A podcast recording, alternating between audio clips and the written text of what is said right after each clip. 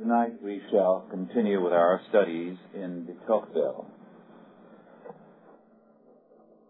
We saw this morning something of the significance in American history of eschatology, the doctrine of last things. And we saw that one of the very ugly influences on the church in the early centuries was the influence of Manichaeanism. Now, Manichaeanism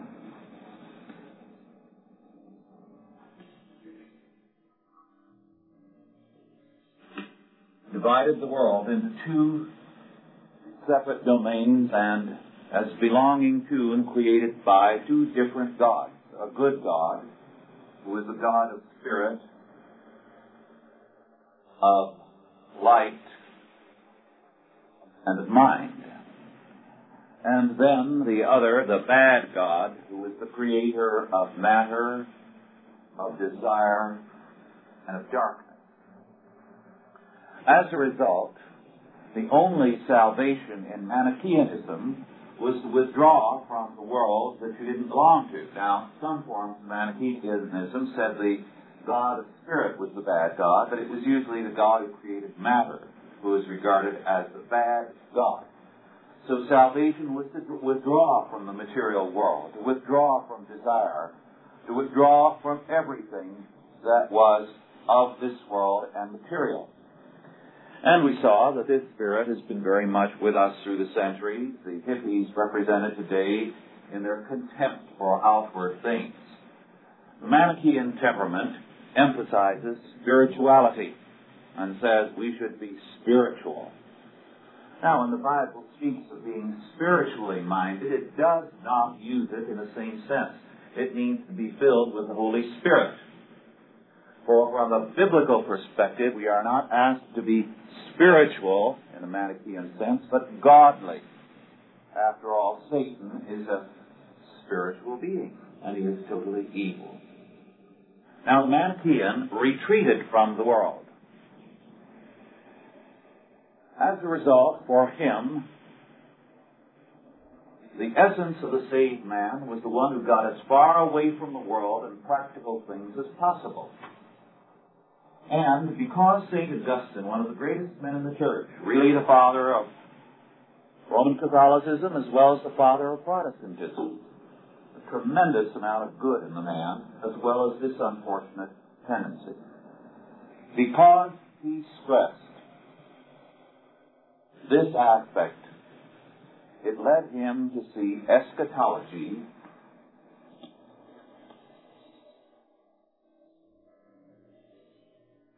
the doctrine of the last things in terms of its influence. And so his idea of salvation ultimately was to retreat into a convent, into a monastery, and his eschatology was amil.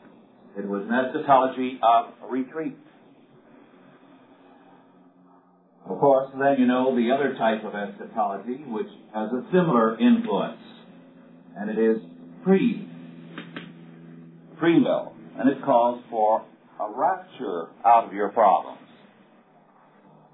Whereas, of course, the other eschatology, postmillennialism, calls for conquest.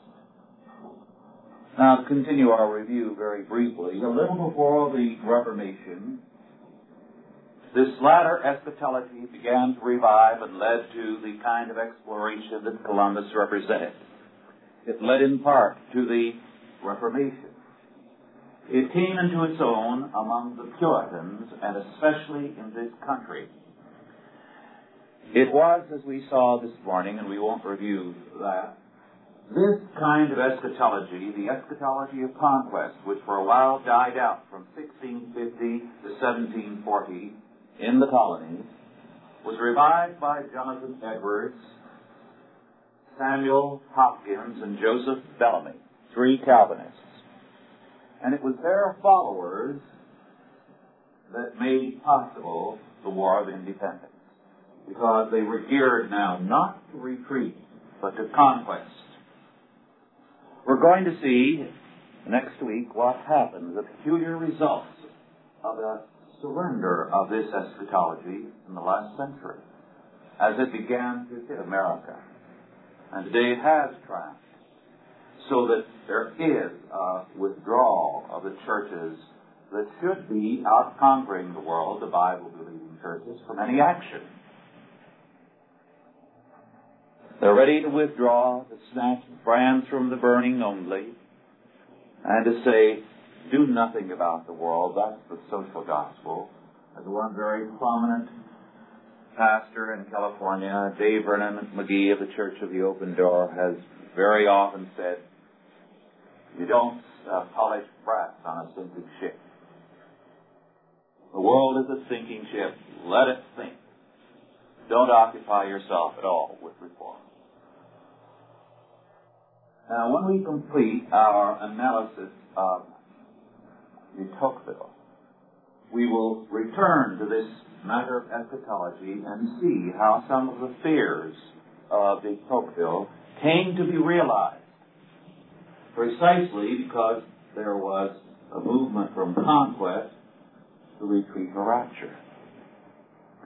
Now we shall continue our study of de Tocqueville with chapters 15 following of the first volume. De Tocqueville says, and I quote, the very essence of democratic government consists in the absolute sovereignty of the majority. For there is nothing in democratic states which is capable of resisting it. Unquote. De Tocqueville then went on to point out that in the old days in France before the Revolution, one of the political sayings of the day was because of the background of the belief in divine rights, the king can do no wrong. And he said the belief is growing up among many Americans because of the democratic sentiment that the majority can do no wrong. And of course, the ancient creed of democracy had revived, summed up in the Latin phrase, vox populi, vox Dei. The voice of the people is the voice of God. This, he said, leads to tyranny. Moreover, de Tocqueville went on to say the law is unstable where majorities rule. If you believe that majorities rule, the law is not important. And the time will come when you feel not only that you could change the law at will, but it makes no difference what a constitution says. The will of the people must be done. And so, when you have an emphasis on majority rule, ultimately you destroy the rule of law. Of course, the whole purpose of the Constitution was to frustrate precisely this. The Constitution does not provide for majority rule, nor for minority rule. It does provide for government by a majority, but for the rule of law. Now, you perhaps have noticed in France or in Britain, whenever the administration loses a vote in the House or in the French Assembly, immediately the government collapses. There has to be a new election because no longer does the administration have a vote of confidence from the country. It can only stay in office as long as it has a majority vote behind it.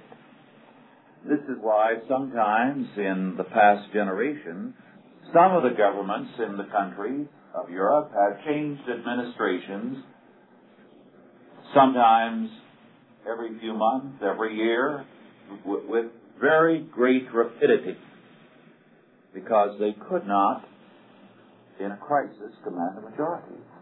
And it is especially in a crisis that an administration has the greatest difficulty commanding a majority. Because the more severe the crisis, the more people are ready to change their minds, the more fearful they are, as the crisis develops day by day, and the more unwilling they are to trust the administration. The result is that the more a country moves into a democracy, the more unstable it becomes, and the more the tyranny of the majority prevails, de said. He went on to say, and I quote, Unlimited power is in itself a bad and dangerous thing. Human beings are not competent to exercise it with discretion.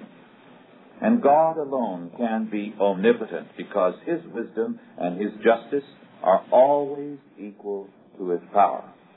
But no power upon earth is so worthy of honor for itself or of reverential obedience to the rights which it represents that I would consent to admit its uncontrolled and all predominant authority. When I see that the right and the means of absolute command are conferred on a people or upon a king, upon an aristocracy or a democracy, a monarchy or a republic, I recognize the germ of tyranny, and I journey onward to a land of more hopeful institutions.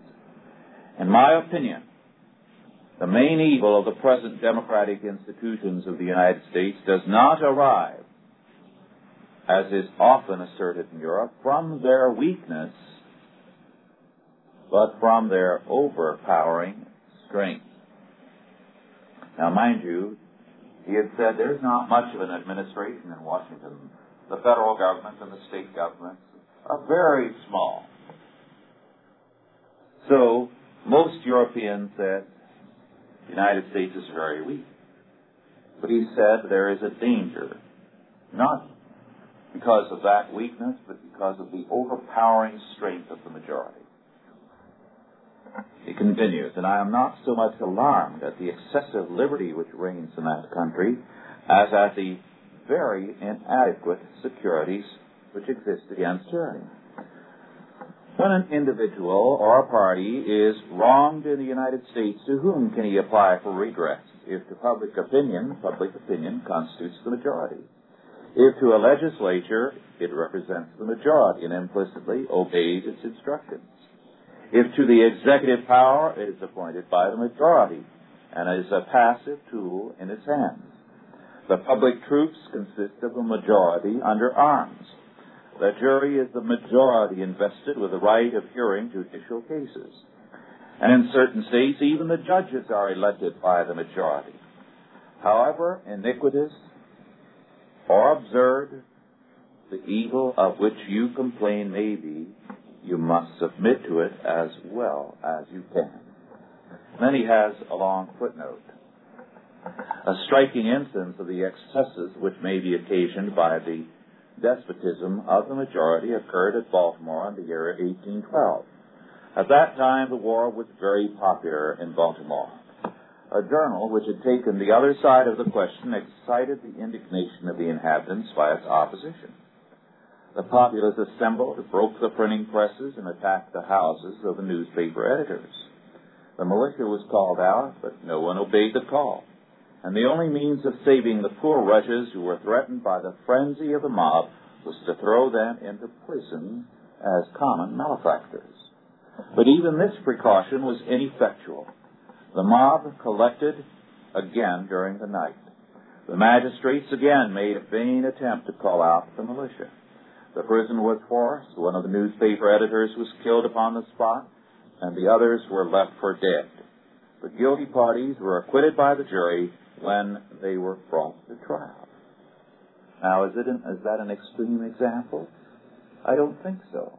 He put his finger on a real problem when a country becomes ruled by a democratic spirit.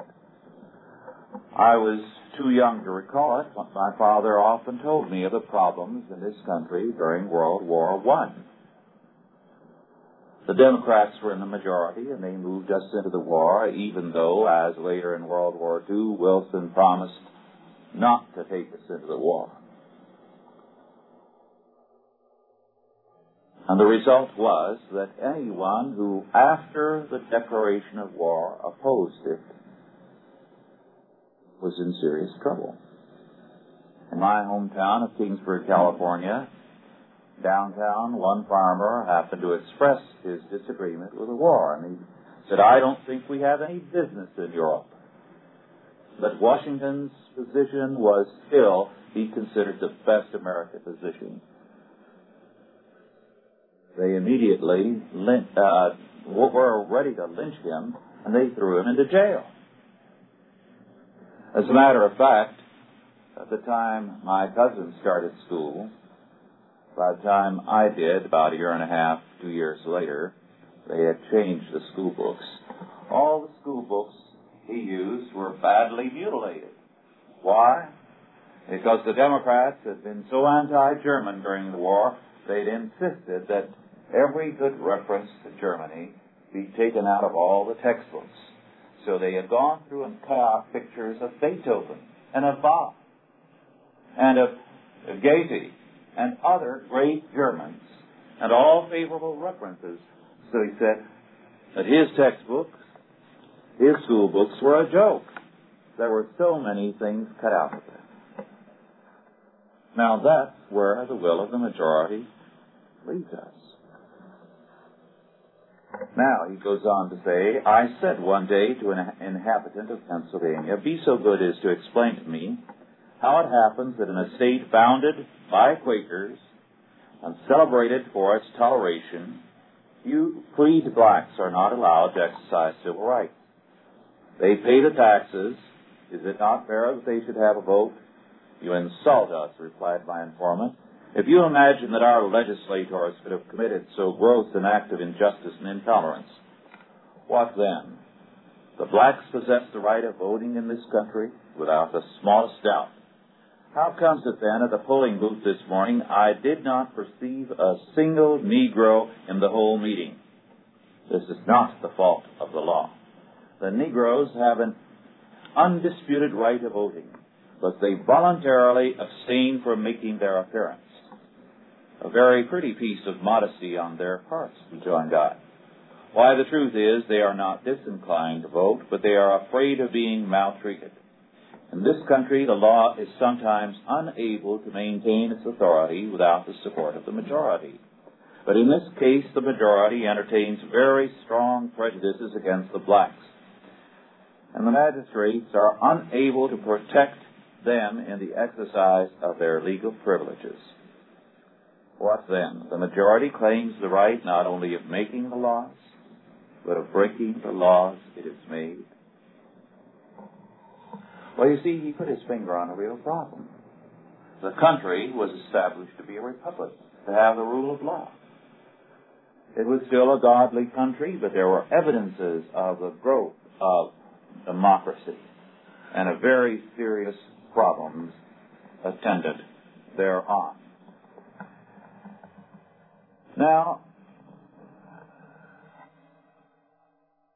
de Tocqueville went on to say, we must make a distinction between tyranny and arbitrary power. This is a very important point.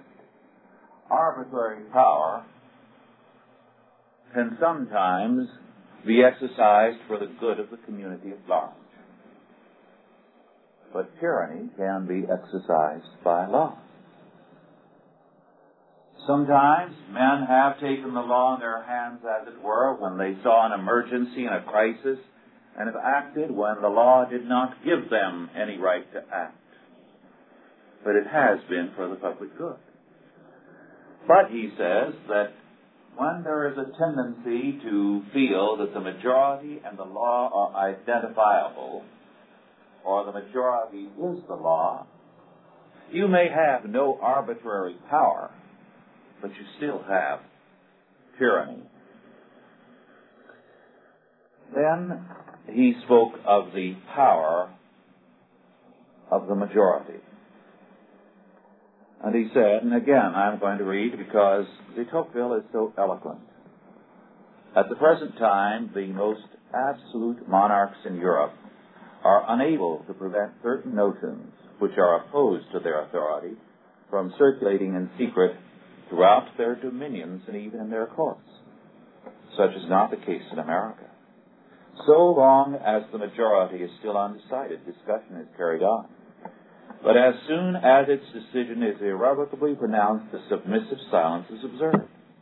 And the friends as well as the opponents of the measure unite in assenting to its propriety.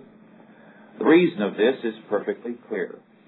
No monarch is so absolute as to combine all the power of society in his own hands and to conquer all opposition with the energy of a majority which is invested with the right of making and of executing the laws. The authority of a king is purely physical, and it controls the actions of the subject without subduing his private will. But the majority possesses a power which is physical and moral at the same time. It acts upon the will as well as upon the actions of men, and it represses not only all contest, but all controversy. I know no country in which there is so little true independence of mind and freedom of discussion as in America. In America, the majority raises very formidable barriers to the liberty of opinion. Now, of course, de Tocqueville, because he was concerned about the future of history, he was trying to understand the United States, trying to see the direction of history. The 20th century has indeed demonstrated that the democratic movement has led to totalitarianism all over the world, to a growing suppression of liberty. That in the name of law, all kinds of arbitrary powers, or rather, all kinds of tyrannies have been exercised, and people have submitted to it, as though it were justice. Consider what happened after World War II in Britain. Something as revolutionary as anything that Soviet Russia did. A tax which ran well over a hundred percent of a man's income, wherever anyone had any kind of substantial income at means. Well, now, supposing you had an income of some substance and some assets, and you were taxed 120 or 145 percent of your income several years in a row, what would you have to do? You would have to put your asset, your art treasures, your estate up for sale. Or else, as in some cases, make a deal with the British government and say, I'll turn over my family castle with all art treasures to the British government in return for which I ask the right to remain here. And so they do remain, and they become sometimes guides for the tourists who are escorted through their own house so many hours every day. When it was over, I think there were half a dozen people in all of England with incomes of something more than forty or forty-five thousand a year. They'd wiped them out. That was a revolution. It was a part of the democratic movement. Now, it is interesting that the United States has resisted the end result of that democratic movement more than most countries, but is not resisting it sufficiently. It is gaining ground here. The power of an unlimited majority is a tremendous threat.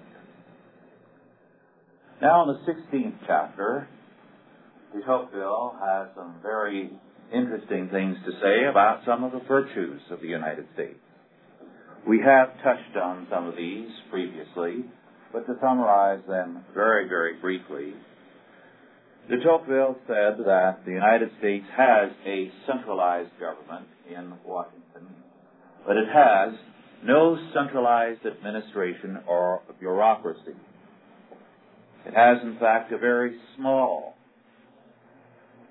a very weak central government. And so there is a great deal of freedom possible because the central government as well as the state governments, governments are relatively weak. Moreover, he commented on the strength of the jury system in the United States. And he said that the jury system requires that the people learn to rule and to rule well. It requires them to develop the habit of good judgment. He pointed out also fact to him uh, very strange because coming from Europe, where many of the countries, as far as their legal structure was concerned, had departed from Christianity far more than here, and especially from France, his home, where this was especially true. He commented on the fact that in the courts of this country, if you were an atheist, you could not offer testimony as a witness for anyone.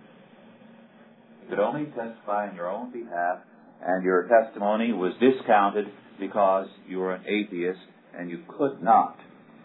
Therefore, on taking the oath, do it in the fear of God.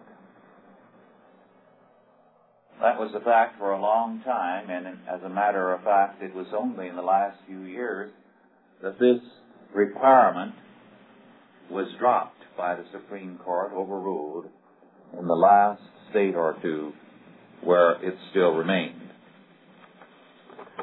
Now, in the 17th uh, chapter, de Tocqueville writes on the accidental or providential causes which contribute to the maintenance of the democratic republic in the United States. And he lists a number of them. The fact that the United States had no powerful neighbor to be a threat to its security and development. No great cities comparable to the European. That the United States is more or less an empty country. As a result, it has the possibility of growth and development. This gives it also a freedom such as people elsewhere do not have. Now, in the course of these comments, he interjects a footnote.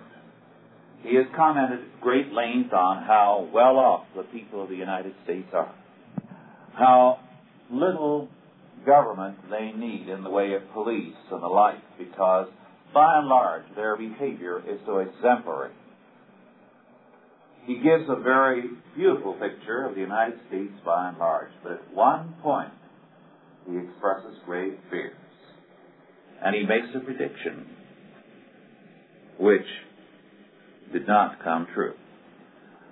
This footnote is a very important one, and it is in the edition of de Tocqueville that you are using.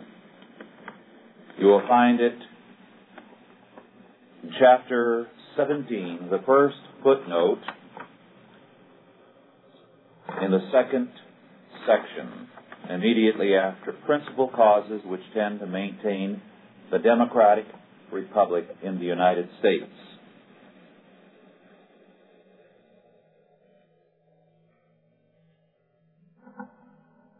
Has anyone found it? Uh, it begins, the United States have no metropolis. Do you have a page number so you can give it to someone else? 209? 299. 299. Well, that's an interesting point, uh, that first sentence that I read, because it indicates a great change in the United States. You notice he says, he begins, you, United States, have. It was a plural noun up until about 1861. After that, it began to change into a singular noun. So today we would say the United States has, which indicates what has happened to our legal structure from being a federal union, it means we have become a national state.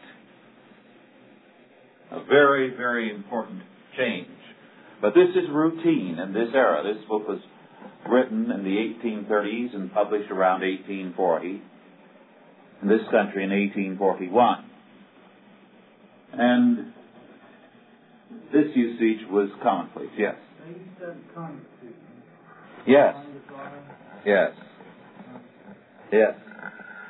It indicates what's happened to this country. Now, continue with this important footnote. The United States have no metropolis, but they already contain several very large cities. Philadelphia reckoned 161,000 inhabitants, and New York 202,000 in the year 1830. The lower orders which inhabit these cities constitute a rabble even more formidable than the populace of European towns. They consist of freed blacks in the first place, who are condemned by the laws and by public opinion to an hereditary state of misery and degradation. They also contain a multitude of Europeans who have been driven to the shores of the New World by their misfortunes or their misconduct. And these men inoculate the United States with all our vices, without bringing with them any of those interests which counteract their baneful influence. As inhabitants of a country where they have no civil rights, they are ready to turn all the passions which agitate the community to their own advantage. Thus, within the last few months, serious riots have broken out in Philadelphia and in New York. Disturbances of this kind are unknown in the rest of the country, which is no wise alarmed by them because the population of the cities has hitherto exercised neither power nor influence over the rural districts. Nevertheless, I look upon the size of certain American cities, and especially on the nature of their population, as a real danger which threatens the future security of the democratic republics of the New World. And I venture to predict that they will perish from this circumstance unless the government succeed in creating an armed force which, while it remains under the control of the majority of the nation, will be independent of the town population and able to repress its excesses. Now, de Tocqueville says, the worst scum of Europe are being sent over and are filling the big cities of the Atlantic seaboard. They are creating slums that are worse than anything the old world has ever seen. This rabble is dangerous. There are already serious riots that have broken out in recent months. And he was afraid that this would overthrow the republic, perhaps create a revolution, unless a standing army were recruited to keep order in these cities. Of course, he said the rest of the countryside is entirely free of problems like this. Now, how did this problem arise? Well, for a long time, almost in this century, well, really in this century, we had no immigration laws. Anyone could come here. Well, this meant that immediately after we became a free country, after the War of Independence, with no longer the British, you see, to prevent foreigners from coming here and to control the immigration here, the various European countries, including the British, felt that a good way to clean their prisons out was to take the prisoners, put them on a boat for the United States, pay their fare, and say goodbye to them. It was cheaper than keeping them in prison indefinitely and feeding them. And they were doing this. And this was not all. Another very serious problem was that, well, if, say, a well to do family in England or elsewhere had a no account son, a black sheep, who was a thorough disgrace to the family, they gave him so much money and put him on a boat and said, Go to America. I know a family where there was one such black sheep who had been shipped out by a very well to do English family. He came over here, and the family said he made and lost two fortunes, was a very brilliant and able man, and a terror to everyone because his bad character was very definitely there. The family since has become quite distinguished. But this was not all. Supposing some good family, prominent family in England, had a daughter who got into trouble and was pregnant. This was the ultimate in disgrace, and so their method was just to take her down to the docks, put her on a shipboard, and send her to America. Very brutal, but very commonly done. And since these girls had, and this was irrespective of the fact that she may have been very much the innocent party in the situation and had been taken advantage of. But it was their way of getting rid of a problem or an embarrassment. And when she landed in New York or Boston or Charleston or wherever the case might be, the boat was regularly met by pimps, black and white, who knew that such girls were regularly being shipped over and were very helpless and had a small amount of money to help them get started. And so they would meet them with sweet talk and promises and very quickly make prostitutes out of them. So, Tocqueville was right.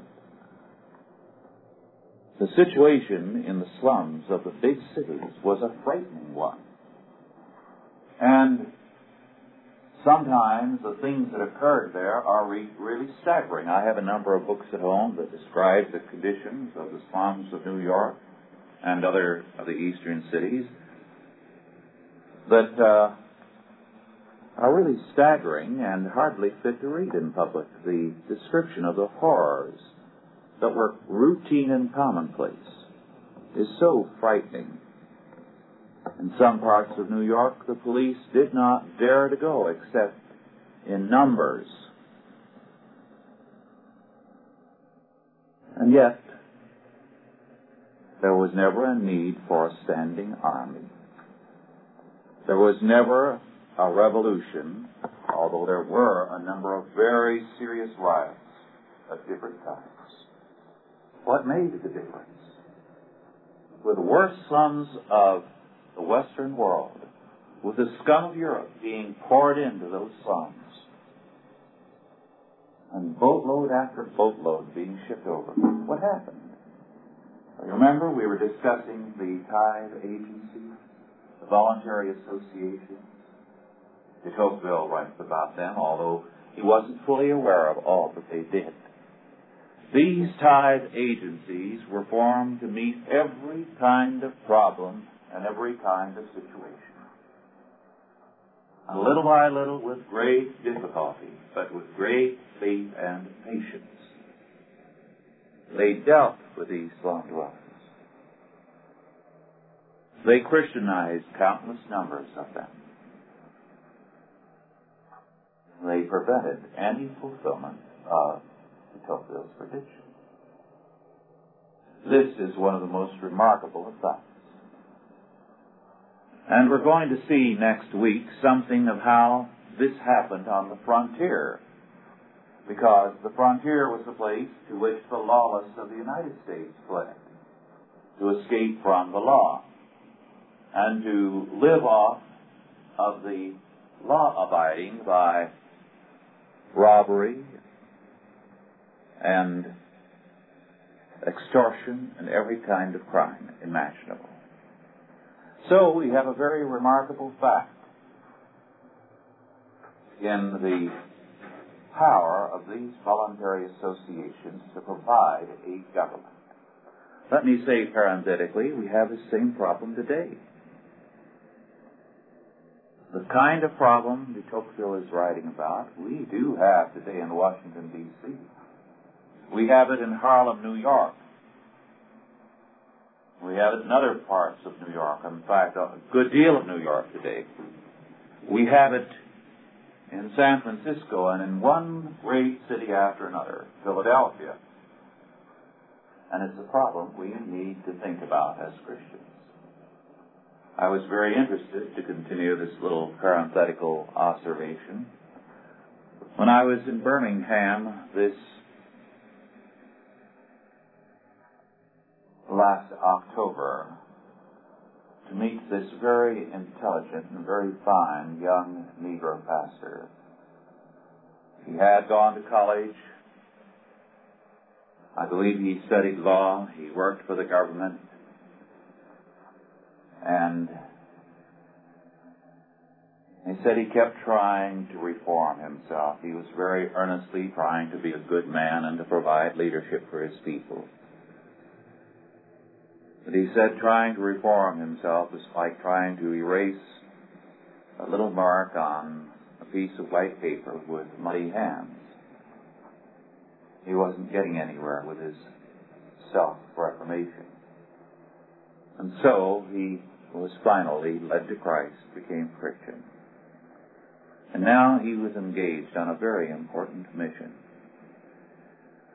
He had met this Negro from South Africa who had visited this country, a Negro minister. And the Negro minister was appalled by what he saw among his fellow Negroes in the United States. Fewer Christians among them than in South Africa, for many of them are still living in very primitive conditions and unevangelized, but a higher ratio of Christians among the blacks in South Africa. When this Negro pastor went back to South Africa, he was so upset and distressed by what was happening here because he said the Negroes of the United States should be leaders to the Negroes of the world. And they are going back into barbarism because of their lack of faith. He asked the Negro churches in South Africa to send him here as a missionary. And he wrote this young man who has also become a minister, and they are planning to develop a mission to their own people in the slums of this country. Now, in a sense, this is the kind of thing, you see, that de Tocqueville was talking about voluntary associations that create changes in this country. In this case, we're getting an assist from South Africa. But it is a very remarkable and an important fact. Then de Tocqueville continues, and he declares there are three factors giving strength to the United States. He says the first is the federal form of government, which enables the United States to combine the power of a great empire with the security of a small state. Under federalism, you have all the security that a small country gives you in each of the states, and you have also the power of a great empire. The second is the municipal governments, which limit the power of the majority of the country and therefore develop on the local level a freedom and an independence of the greater tendency of the country. And the third, he said, is the judicial power. The courts, he says, do serve to a great degree to, to repress the excesses of democracy. We will stop at this point for a break before we continue with de Tocqueville.